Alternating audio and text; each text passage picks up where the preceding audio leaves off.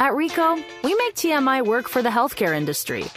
From automated patient registration to 3D surgical modeling to the doctor will see you now, there's no such thing as too much information. Our experts unlock the power of your trapped information so you can spend more time focused on what matters most your patients. We love TMI. Ricoh, imagine change. Lucky Land Casino asking people what's the weirdest place you've gotten lucky? Lucky? In line at the deli, I guess? Aha, in my dentist's office. More than once, actually. Do I have to say? Yes, you do. In the car before my kids' PTA meeting. Really? Yes. Excuse me, what's the weirdest place you've gotten lucky? I never win and tell. Well, there you have it. You can get lucky anywhere playing at LuckyLandSlots.com. Play for free right now. Are you feeling lucky? No purchase necessary. Void where prohibited by law. 18 plus. Terms and conditions apply. See website for details.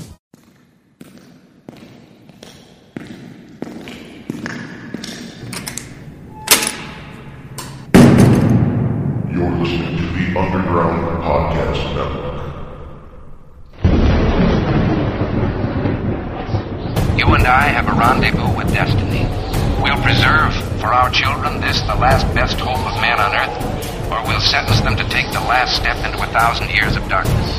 You and I have the ability and the dignity and the right to make our own decisions and determine our own destiny. Rendezvous with destiny. Rendezvous.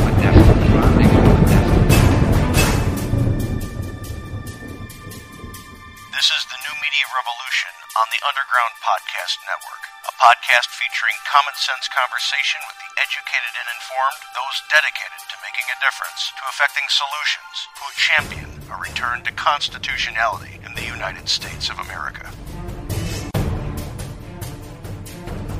An update now on that deadly shooting near a busy shopping mall in El Paso, Texas. It happened at a Walmart near Cielo Vista Mall this morning about 10 a.m. local time. We are coming on the air this morning with breaking news from Dayton, Ohio, a second mass shooting in the United States in less than 24 hours. Overnight, nine dead in Dayton after a shooter fired a long gun outside on a street in a popular night. This morning, our nation is overcome with shock, horror, and sorrow. This weekend, more than 80 people were killed or wounded in two evil attacks. One Saturday morning in El Paso, Texas, a wicked man went to a Walmart store where families were shopping with their loved ones. He shot and murdered 20 people and injured 26 others, including precious little children. Then in the early hours of Sunday morning, Dayton, Ohio. Another twisted monster opened fire on a crowded downtown street. He murdered nine people, including his own sister, and injured 27 others. The First Lady and I join all Americans in praying and grieving for the victims, their families, and the survivors. We will stand by their side forever. We will never forget. These barbaric slaughters are an assault upon our communities, an attack upon our nation, and a crime against all of humanity. We are outraged and sickened by this monstrous evil, the cruelty, the hatred, the malice, the bloodshed, and the terror I was just talking to somebody, listening to a woman who came up and said hello to me, and she said, Why is he coming here when he hates us? You only have an attack like this when you have a president who gives people permission to act on this hatred and this racism and this intolerance. And so we must connect those dots. And if we fail to do that, we are then complicit in the violence that we will continue to see across America. There's no question that the recent shootings in Dayton, Ohio and El Paso, Texas were a tragedy for those affected. As well, these shootings can be seen as nothing less than acts of domestic terrorism. They fit the basic definition of terrorism, and they were domestic at their core. But the El Paso shooting stands out as a hand overplayed by the progressive fascist left, both domestically and internationally. As usual, the mainstream media is committing sins of omission at a fast and furious rate, pun intended. Even as they paint the societally dysfunctional shooter, Patrick Crusius, as a white nationalist, they are conveniently leaving out his self declaration as a neo progressive, a self declaration proven by his own hand in his manifesto. Gateway Pundit points out that Crusius was a proponent of both basic universal income and universal health care, two goals only valued by the progressive fascist left. Quote, in the near future, America will have to initiate a basic universal income to prevent widespread poverty and civil unrest as people lose their jobs to automation. Joblessness is in itself a source of civil unrest. Achieving ambitious social projects like universal health care and UBI would become far more likely to succeed if tens of millions of defendants are removed. Unquote. He also comments on his environmental leanings to include blame for any and all environmental decline resting with capitalism. Quote, the decimation of our environment is creating a massive burden for future generations corporations are heading the destruction of our environment by shamelessly overharvesting resources. Unquote. These are hardly the words of a capitalist, a conservative, a libertarian, or a devotee of the president's. In fact, these are the words of the Ocasio Cortez left, the progressive fascist left, so it is that once again the mainstream media is executing ideological and political dishonesty in its overt activism. Where they're making Crusius sound like a Trump supporter, he is actually a supporter of the fringe left, although one could hardly deduce this from their coverage. Then we have the international one world progressive fascist disingenuousness. Mexico's foreign minister, Marcelo Ebrard, as much as said his government was going to hold the United States legally responsible for the endangerment of Mexican nationals in El Paso. Fox News reports him as saying, quote, The President of the Republic has instructed me so that this posture and indignation from Mexico is translated, first in protecting affected families, and then in legal actions efficient and prompt, quick and convincing, so that Mexico can demand the conditions to protect the Mexican American community and Mexicans in the United States. Excuse me? While not every Mexican national who illegally crosses into the United States as a violent criminal or a drug cartel related operative, there is a good percentage who are. There are daily reports of lives ending tragically, senselessly, and unnecessarily by illegal immigrants who have often been ordered deported and who disappeared into the sanctuary city mist. These Mexican nationals have committed crimes against American citizens, citizens the United States government has a duty to protect from enemies foreign and domestic, like illegal immigrants from Mexico, who would even be considered criminals in their own country. It takes a real set of coyones for Ebrard and his government to even suggest legal action against the United States in the wake of this senseless tragedy. It is an international insult to the United States, and President Trump would be well within his moral and ethical right to shut the Mexican border completely, citing their exact demand in reverse. We demand the conditions to protect American citizens from criminals who choose to violate our immigration laws to effect violent crime in our country, criminals that emanate from Mexico. As the mainstream media, the Democrats, and the progressive fascists play politics with this heart wrenching act of violence, keep in mind that they are advancing a false narrative even as they try to emotionalize the event for their own ideological purposes. Repulsive doesn't even begin to summarize their intents, words, and actions. My sincere condolences and prayers to all who are affected by this event. We'll be back with Kathy Chamberlain author of Rules for Deplorables, to talk about how the Alinsky tactics are being used in these events right after this. This podcast segment has been brought to you by the Emerald Coast Tea Company, makers of all natural, handcrafted, exotic blend teas.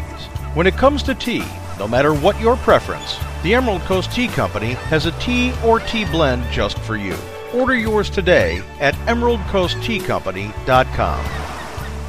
Welcome back to the Underground. I'm your host, Frank Salvato. In light of the shootings in El Paso, Texas, and Dayton, Ohio, uh, and all of the rhetoric that we're hearing from the caustic progressive fascist left, I thought it would be beneficial to bring Kathy Chamberlain, the author of uh, Rules for Deplorables, back on to talk about exactly why we're hearing things the way we are from the left and to expose uh, the reality that they're using once again the Saul Alinsky's uh, rules for radicals in order to politicize uh, this event. Kathy, welcome back to the program. Hey, thanks for having me back, Frank. Now you you pinged me and and said, "Hey, uh, you do realize that they're using an Alinsky tactic here with all the caustic rhetoric that's coming out after their shooting?" And I said, "I do," and I asked you to come back on and explain it uh, to our listeners so that they can start learning how to see these tactics being used in real time. So why don't you explain what you saw and and and how you came to that conclusion? Yeah, and once you do understand these tactics, it, they, are just so blatant and it's so easy to follow what the left is doing. And it's so obvious that they're doing it intentionally. Um, we all know the left is, is, united right now in blaming Trump for all the hate uh, driving these mass shootings. And, um, you know, it was said, I mean, before Trump even entered the White House, if you remember, he was being blamed for his rhetoric causing division in our country. Mm-hmm. And in in my book, um, the the tactic that I chose for this particular subject eh, was tactic number eleven. And what that is, uh, Alinsky says that if you push a negative hard and deep enough, it'll break through into its counter side or the, or a positive. And so to the left, the more negative they can be towards their enemy, and if they keep at it and keep at it, eventually it'll come to an advantage for them. Now, and the, that's why they uh, do what they do. And uh, when we were you were talking at the beginning about the campaign, and uh, I had you know you see the pictures out there of uh, a young Donald or a younger Donald Trump um, getting pats in the back from Al Sharpton, getting awards from the NAACP, getting uh, rubbing elbows with Jesse Jackson. Uh, and then all of a sudden, because they had to demonize him, they started throwing out the dog whistle. That's that's racism. He's a racist, racist, racist. Um, now, in the aftermath of these shootings, we're, we're seeing that he's a, a gun-loving white supremacist nationalist. Now, this gets into a, another one with about ridicule and name calling that Alinsky gets into too, doesn't it? Yes, it does. And a lot of these tactics uh, are overlapping um, when they call him uh, a racist and KKK and that sort of thing, um, that's that's his fifth tactic, which is ridicule is a man's most potent weapon. Um, but the reason I like tactic 11 for what we're seeing right now as the predominant tactic that's being used is because they're they're very they are constantly uh, pushing at the uh, same negatives that connect somehow in their minds or in the minds of their their supporters i guess not really theirs because they know they're doing this intentionally they know trump is not a white supremacist uh, but they just love to repeat the same old lies about charlotte uh, what, what occurred there and, and that sort of thing in fact alinsky uh, teaches that the left-wing activists should always refer to their opponents in this case trump as 100% devil and that's precisely what they're doing so so you don't see any of them pulling back on this stuff at all in order to unite our country um, he called that particular uh, uh, type of um, method the ultimate polarization of a target so they all right. just kind of right. pile on and and you've got a, a, a very complicit mainstream media um, just pounding on that whenever somebody takes to a microphone, whether it's Beto O'Rourke or, or Ocasio Cortez or or Warren or Biden today. Um, they are, they just cover this and thump that, so it gets amplified um, beyond nauseum, and and it's effective wow. because because of the repetitive because of the repetitive nature of how they're doing this. Absolutely, and and you hit the nail on the head because Alinsky also says, and this is a quote uh, uh, directly out of my book. What he says is that the left's reactions should be clothed in shock, horror, and moral outrage, and the truth doesn't matter to them. This isn't about truth. This is about polarizing Trump from everybody, including his own base and his own uh, uh, uh political allies, uh, to make him look like a real devil and they do a really good job at it. And Alinsky says the more dramatic, the better. In fact, overblown reactions to Trump in everything he does, like uh, falsely comparing him to Hitler and the KKK, you know, calling him homophobic, racist, xenophobic. They're all the means that the left uses to achieve their goals, taught to them by Alinsky's rules for radicals. When we when we look at and now with the case of Trump, uh, and looking at his internal polling numbers, especially with his base, this tactic seems not to be resonating with, with Trump's base very well. What can we attribute that to? Uh, I think uh, voters are getting a lot smarter, and um, because now, especially two and a half years down the road, and after collusion delusion, you know, turned out to be uh, a false narrative, I think people are starting to take a second look um, and starting to give him more of a benefit of a, of a doubt than they did there at the very beginning. Um, a, but, uh-huh. Go ahead. There's a there's another aspect to this. I didn't mean to, didn't mean to cut you off on that one, but we're looking at um, at the disengaged populace, which tends to be the the undecided voter. Um, I, I, I know a lot of people like to pretend that they contemplate when they're when they're an undecided voter, but quite honestly, undecided voters don't usually look at anything until the very last minute um, they're consumed with their lives. They, they, they, they there's a very narrow um, narcissistic, and I'm not using that in a caustic way, but there's a narcissistic uh, component to undecided voters because they're just too busy with their own lives to actually spend the time to understand what's going on in politics. Is this repetitive message from the left, the, this over the top, beyond the boundary rhetoric? that that the cost that, that the the progressive fascist left is is foisting on the public is that resonating with these with this demographic? Oh, definitely, it definitely resonates with the ones who. Um, are really ignorant to the facts, let's say, and who go on living their own lives and really don't care about this stuff, um, because all they are are headline re- readers. And when they read the headlines, and that is very interesting what the New York Times did this past week, which was so blatant and so obvious when when they were forced by the left's pressure uh, to change the headline that they originally had on on on this whole shooting business with Trump. Uh, I, I, I was shocked actually with that. That was even more blatant than I thought they would do when they change that. But yeah, I think people are are starting to catch on to it, and they're getting to the point where they just roll their eyes now. So the left is actually digging their own grave here. I think we're gonna we're gonna find that as we get closer to the um, uh, to the 2020 election. No, no. When we talk about, I, I've we saw it happen with the term racist, um, where now it's just it's this benign term. Uh, they've they've thumped that drum so hard for for the last three years about Donald Trump, maybe four years, a little bit before mm-hmm. when we first got on the campaign trail, that it has no meaning to anybody anymore. It, it's lost its it's lost its punch and its effectiveness. Now they're doing this white nationalist type thing, trying to roll it in with the on the coattails of of the the racist moniker. Is that failing on them too? That's a really good point, And that was so of interest to me as I was writing my book that I actually have that in my book about the uh, thing that they're going to that they're going to just overuse uh, certain terms to the point they're going to neutralize them.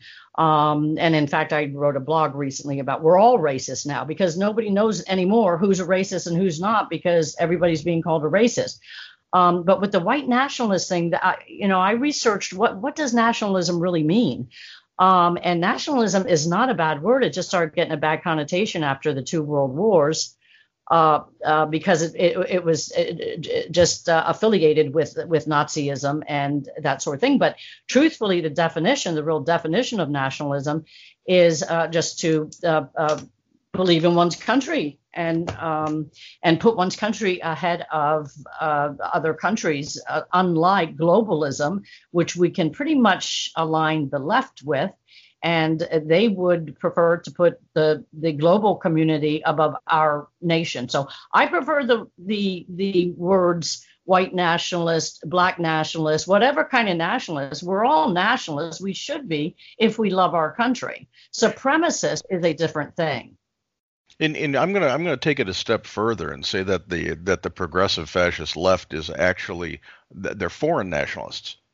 They want every other culture and every other country to have precedence over the United States because the, they believe in their heart of hearts that the United States is the source of all evil in the world. That's true. That's true, and that that is a good point. You know, so and and you you strike a big thing here. People and and progressives love to do this, and this goes back to the very beginning and and the rules that the Fabians actually came out, came out with, saying, go ahead and redefine a term, marry it That's to something right. else to make it mean something else. And what we're seeing, and you just pointed this out, that they're trying to marry supremacist with nationalist, and they are completely two different things. Exactly. It drives me crazy too because uh, Trump, even in the past, has uh, said once, I remember this, and I thought, ouch, that's going to come back and bite him because he said, What's wrong with a nationalist? I'm a nationalist. He said that in one of his rallies and speeches, and I thought, Oh my gosh, the left is going to pounce on him. They've been pretty quiet about that. I would not be surprised if in the future that pops up near election time um, but and that's why the that's why people like us have to keep harping on the fact that there's nothing wrong with nationalism. Um, because it shouldn't be a bad word, but they do own the language. And in fact, that's why so many people get confused about what is the left. What's the difference between a left, a liberal, a, soci- a socialist, um, a, a progressive? You know, they've changed their even their own name so many times in the past so as not to offend, so to kind of creep, do that mission creep about their whole ideology. Yeah, they're good at it. As a matter of fact, Ronald Reagan was a nationalist. He was he was proud to be a, a, a, citizen of the United States. He he said that we we need to have pride in our country, and that is the very definition of definition of what a nationalist is. He didn't say he didn't like foreign lands. He didn't say he didn't like like foreign people. As a matter of fact, he was very big on capitalistic trade but it just meant that he he understood that he was an American above all else, and I think he, um, I know I don't want to put words in the man's mouth, but you know when we start getting into the hyphenated American, we we start dividing, and that was something that the the politically correct started to do back in the '70s with the the hyphenated American. We're not hyphenated anything. If you if you yeah, go to a, if, really I, if I if I yeah, if I go to Europe and I and I go to Italy and I say, "Well, I'm Italian," they look at me and they say, "No, you're not. You're American." you, you may have an Italian heritage, but you're an American. You're not an Italian. You know, people un- people understand that overseas. We're talking with Kathy Chamberlain, the author of uh, Rules for Deplorables, uh, and we're uh, we're touching on the tactics that. Uh, uh, that the left is using in the aftermath of the shootings in El Paso and, and Dayton. Now, we saw this pinhead Beto O'Rourke, and uh, and uh, another pinhead from down there who was uh, I, believe she would uh, she was a congresswoman for that district, uh, demanding that the president not show up in El Paso, and and yeah. what did Donald Trump do? He went to El Paso um, when they make these demands and the and the president just fluffs them off and does what he wants to do, do those demands ring back onto the people who are screaming for them, or do they just fall off into the mist? Oh, I think they fall off into the mist um, because th- this is just a tactic that they played. Again, they've just uh, totally overplayed. Um, but there are certain tactics that really work for them. And when you ask me what's what's the difference between pushing a negative hard and deep enough so it comes into a positive versus uh, the fifth tactic, you know, the uh, ridicule. Mm-hmm. Let me give you, if I can, let me just. I, I really want the audience to understand what the difference is between the two because in that chapter 11 which my that chapter i call mobs versus jobs because what what the left did they tried to to make us believe that trump divided the country before he entered the white house right even before he entered the white house mm-hmm. um, and, and, yet it's interesting because uh, a lot of independent voters voted for obama because he actually promised civility to unite the two parties if you remember back when he ran in mm-hmm. 08 with the big columns and, you bet Yes. And uh, Politico. Now, I got this out of Politico, which we know is not exactly a conservative uh, magazine, uh, uh, newspaper, but they said that back then in 2008, they had an article that said in the last 24 hours, Obama completely abandoned his campaign call for new politics, promising that if there is a political fight, he'd bring a gun. Okay. Now, they also said he never paid a price for his willingness to go negative. But what I found out of that little bit of research to find out, you know, how negative, who's the real negative one here? Who's the one that's dividing and and and, and bringing the hate to the table? And I found this really good um, uh, Breitbart uh, uh, link that they have this list of all the negative comments made by um, all the the left since uh, prior to Trump being uh, being elected. And just to give you just a really quick, if I can, example, and some of these you'll you'll be familiar with, but others you won't. And this is what I mean because there are so many of them. I think Breitbart had over 400, and those were just ones that were by famous people. Mm-hmm. But aside from Obama saying if they bring a knife to the uh, uh, to the fight, we'll bring a gun. Biden said, remember, I'll take Trump behind the gym and beat the hell out of him. Mm-hmm. Uh, Eric Holder said, when they go low, we kick them. Um, Nancy Pelosi, listen to this one. I, I didn't remember hearing this. I just don't know why there aren't uprisings all over our country. Maybe there will be. You know, we know Maxine Waters. Uh, mm-hmm. Here's a good one from uh, Elizabeth Warren. I hope they leave their bodies to science. I would like to cut them open.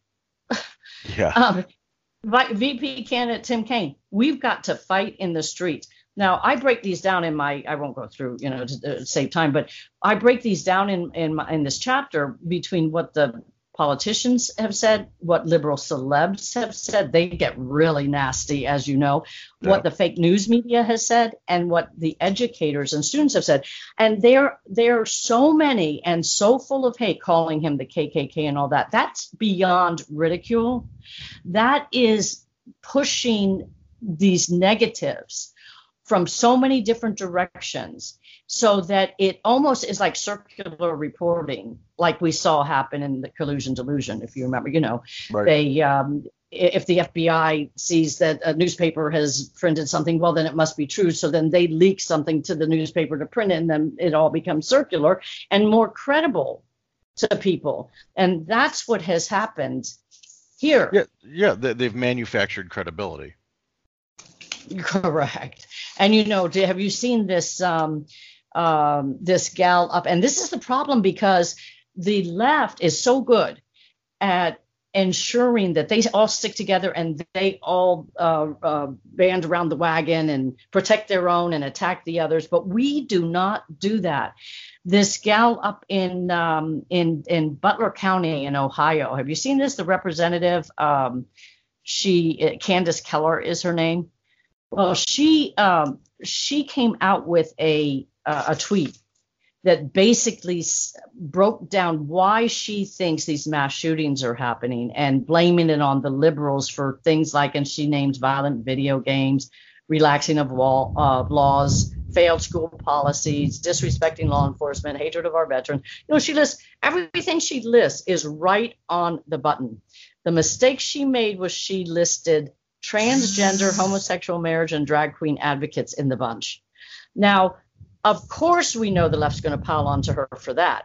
Mm-hmm. But who else piled onto her? The GOP leadership and the Butler County sheriff, who apparently is a big Trump supporter. Um, and they're asking for her resignation. You would never see that with the left, even oh, no. with blackface. No, and we've seen that. We've seen the, the, the blackface thing with the with the Virginia governor. You know, yeah. It, it, there's like, yeah, so what?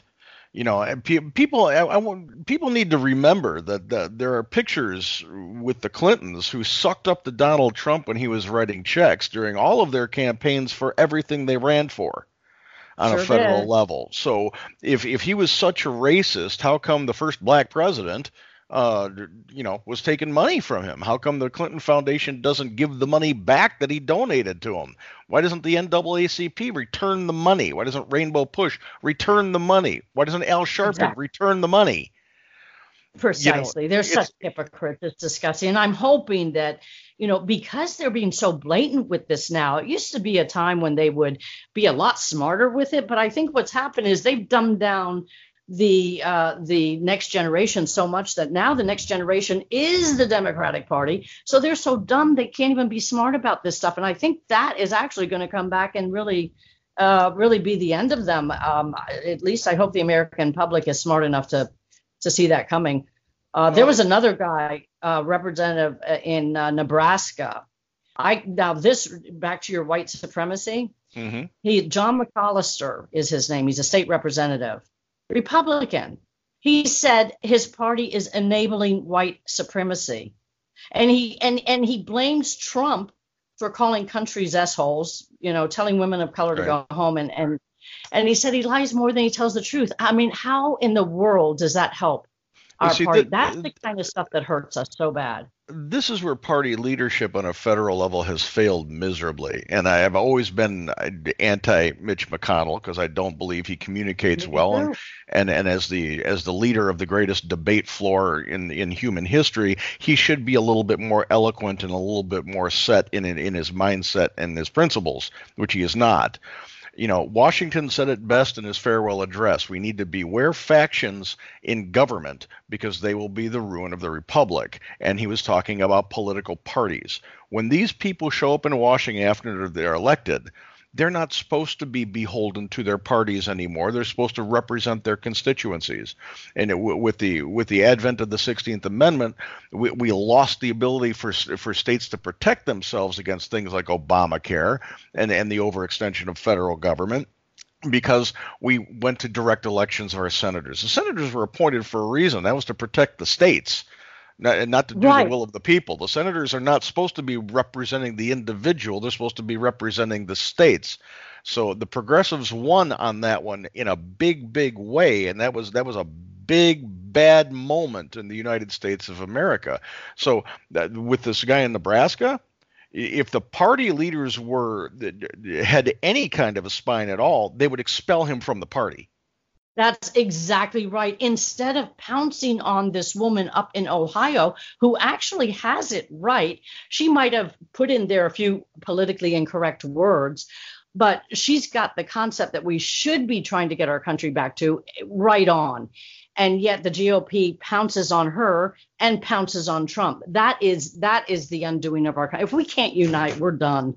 It's in, the, in our party. Uh, the, the, just to pick on the GOP leadership just a little bit. This is this is that cancer in, inside their thought process that we have to compromise to get to the left if if to get to the middle to be able to capture the undecideds in the middle and the people who don't who aren't engaged all the time marketing the and message so and getting yeah, marketing the message and getting the and taking control of the narrative before the left does is the key to being able to advance your principles. You don't have to compromise on your principles and and and your core ideology when it comes to your political party if you can explain yourself correctly. That uh, correctly. This is another reason why I'm not a fan of Mitch McConnell or the or the federal GOP. They message for shit.